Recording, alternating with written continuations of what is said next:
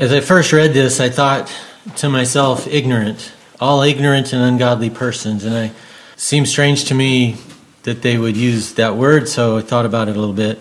In some ways it could seem redundant, but it's not. Maybe the ignorant are actual believers who've not yet been taught about the Lord's Supper. I looked at Noah Webster to define ignorant. We kind of all know what that means, but I looked anyway because sometimes he has some really good stuff. Anyway, ignorant is just destitute of knowledge, uninformed, untaught, uninstructed.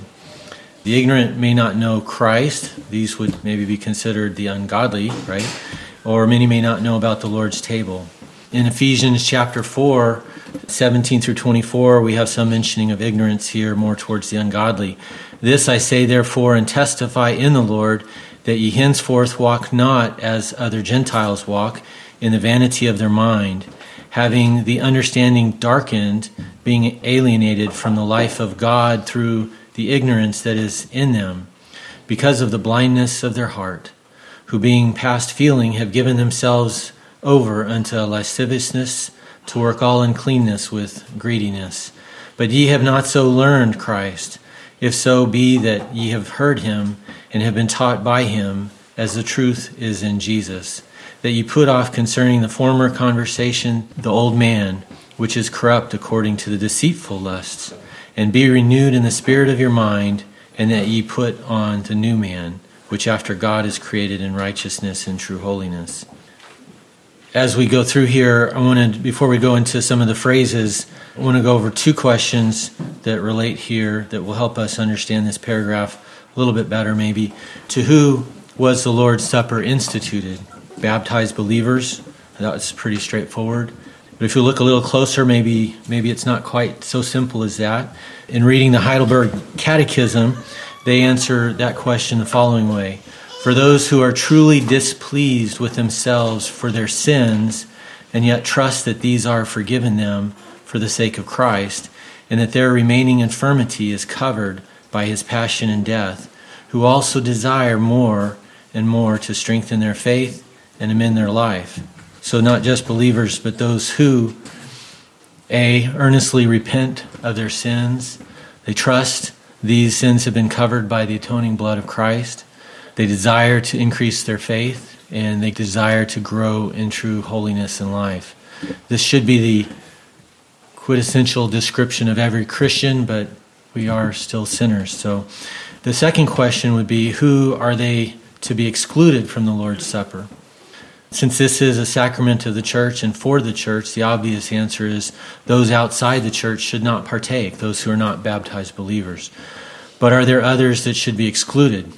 Paul comments in 1 Corinthians 11:20, but let a man examine himself. And then further in verse 29, not part of what Colton read, not discerning the Lord's body.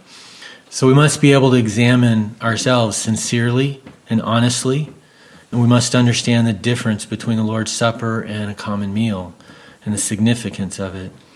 What is meant by examine yourself? To prove, to test your own state of mind, to recognize the true sense of sin, sorrow, and repentance for it, or to thoroughly search oneself, to condemn and set right what we find wrong. Right? We're searching for how we're sinning.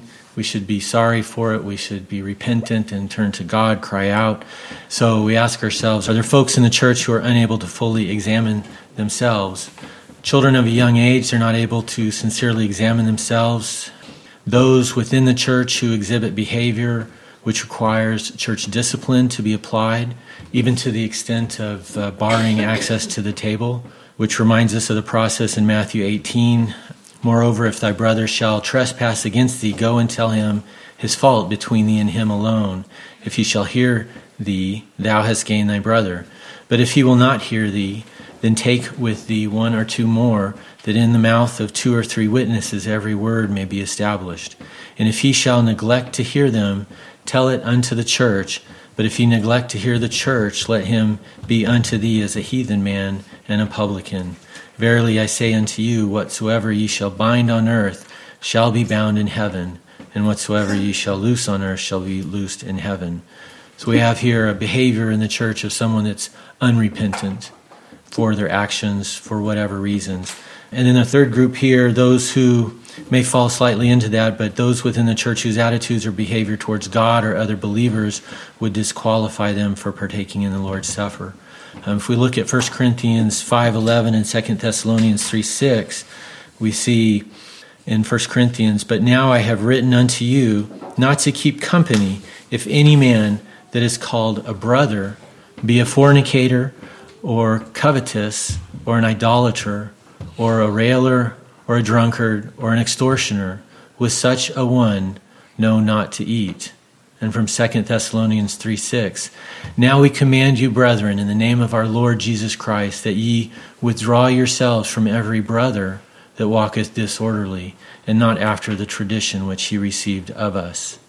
So back to the ignorant and ungodly persons. These would be those who do not believe in God, the ungodly, and those who do not know about the Lord's table, what it is, its significance. Maybe these, again, are new believers and have just not been instructed in that yet. There might be other reasons as well, but that's what I could think of.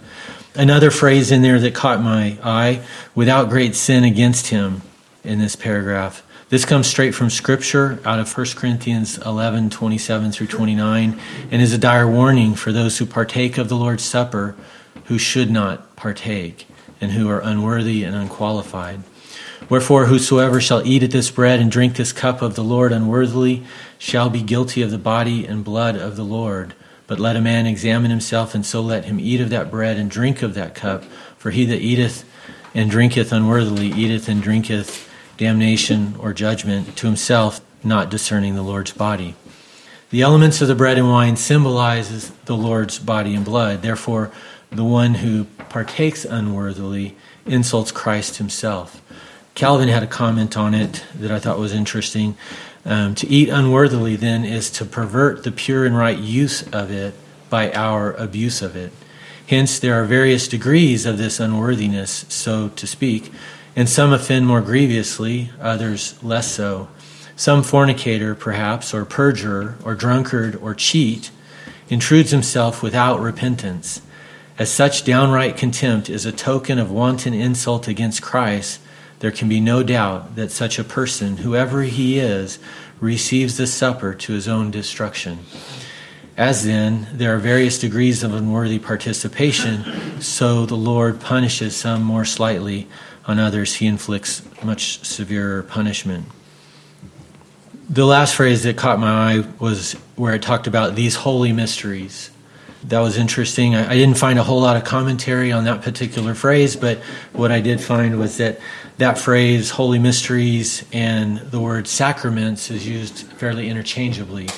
And to understand why, in our sacraments, there's a combination of an outward visible sign with an inward spiritual grace. And the description of that sometimes is deemed as a mysterious thing, that something that we can't fully understand.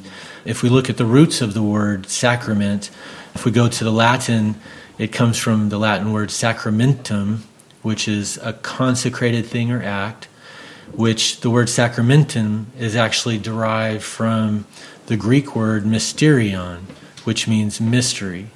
So thus we can see the connection between the word sacrament and this phrase, holy mysteries, and perhaps that's why, I still don't understand why in the confession that's the phrase they used, but anyway, that's what was there. So finally, in summary, for this paragraph, paragraph 8 serves as a warning against any unworthy or unqualified person from partaking in the Lord's Supper, pointing out the consequences, eating and drinking judgment or damnation to themselves.